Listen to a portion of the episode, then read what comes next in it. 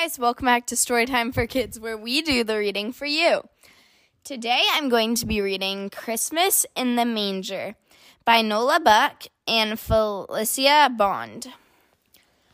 I am the star that shines in the east. I light the stable for man and beast.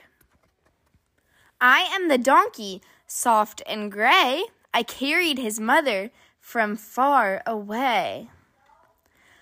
I am the ram with my curly horn. I guard the stall where the child is born. I am the ox, strong as steel, before the only son I kneel. We are the shepherds who watch the sheep. Tonight a holy watch we keep. We are the wise men, gifts we bring for baby Jesus, our newborn King.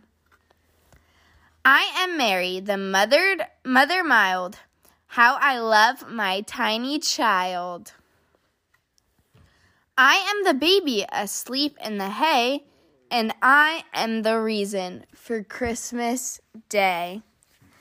Bye, guys. Thanks so much for listening to Storytime for Kids. We hope you guys enjoy. Bye.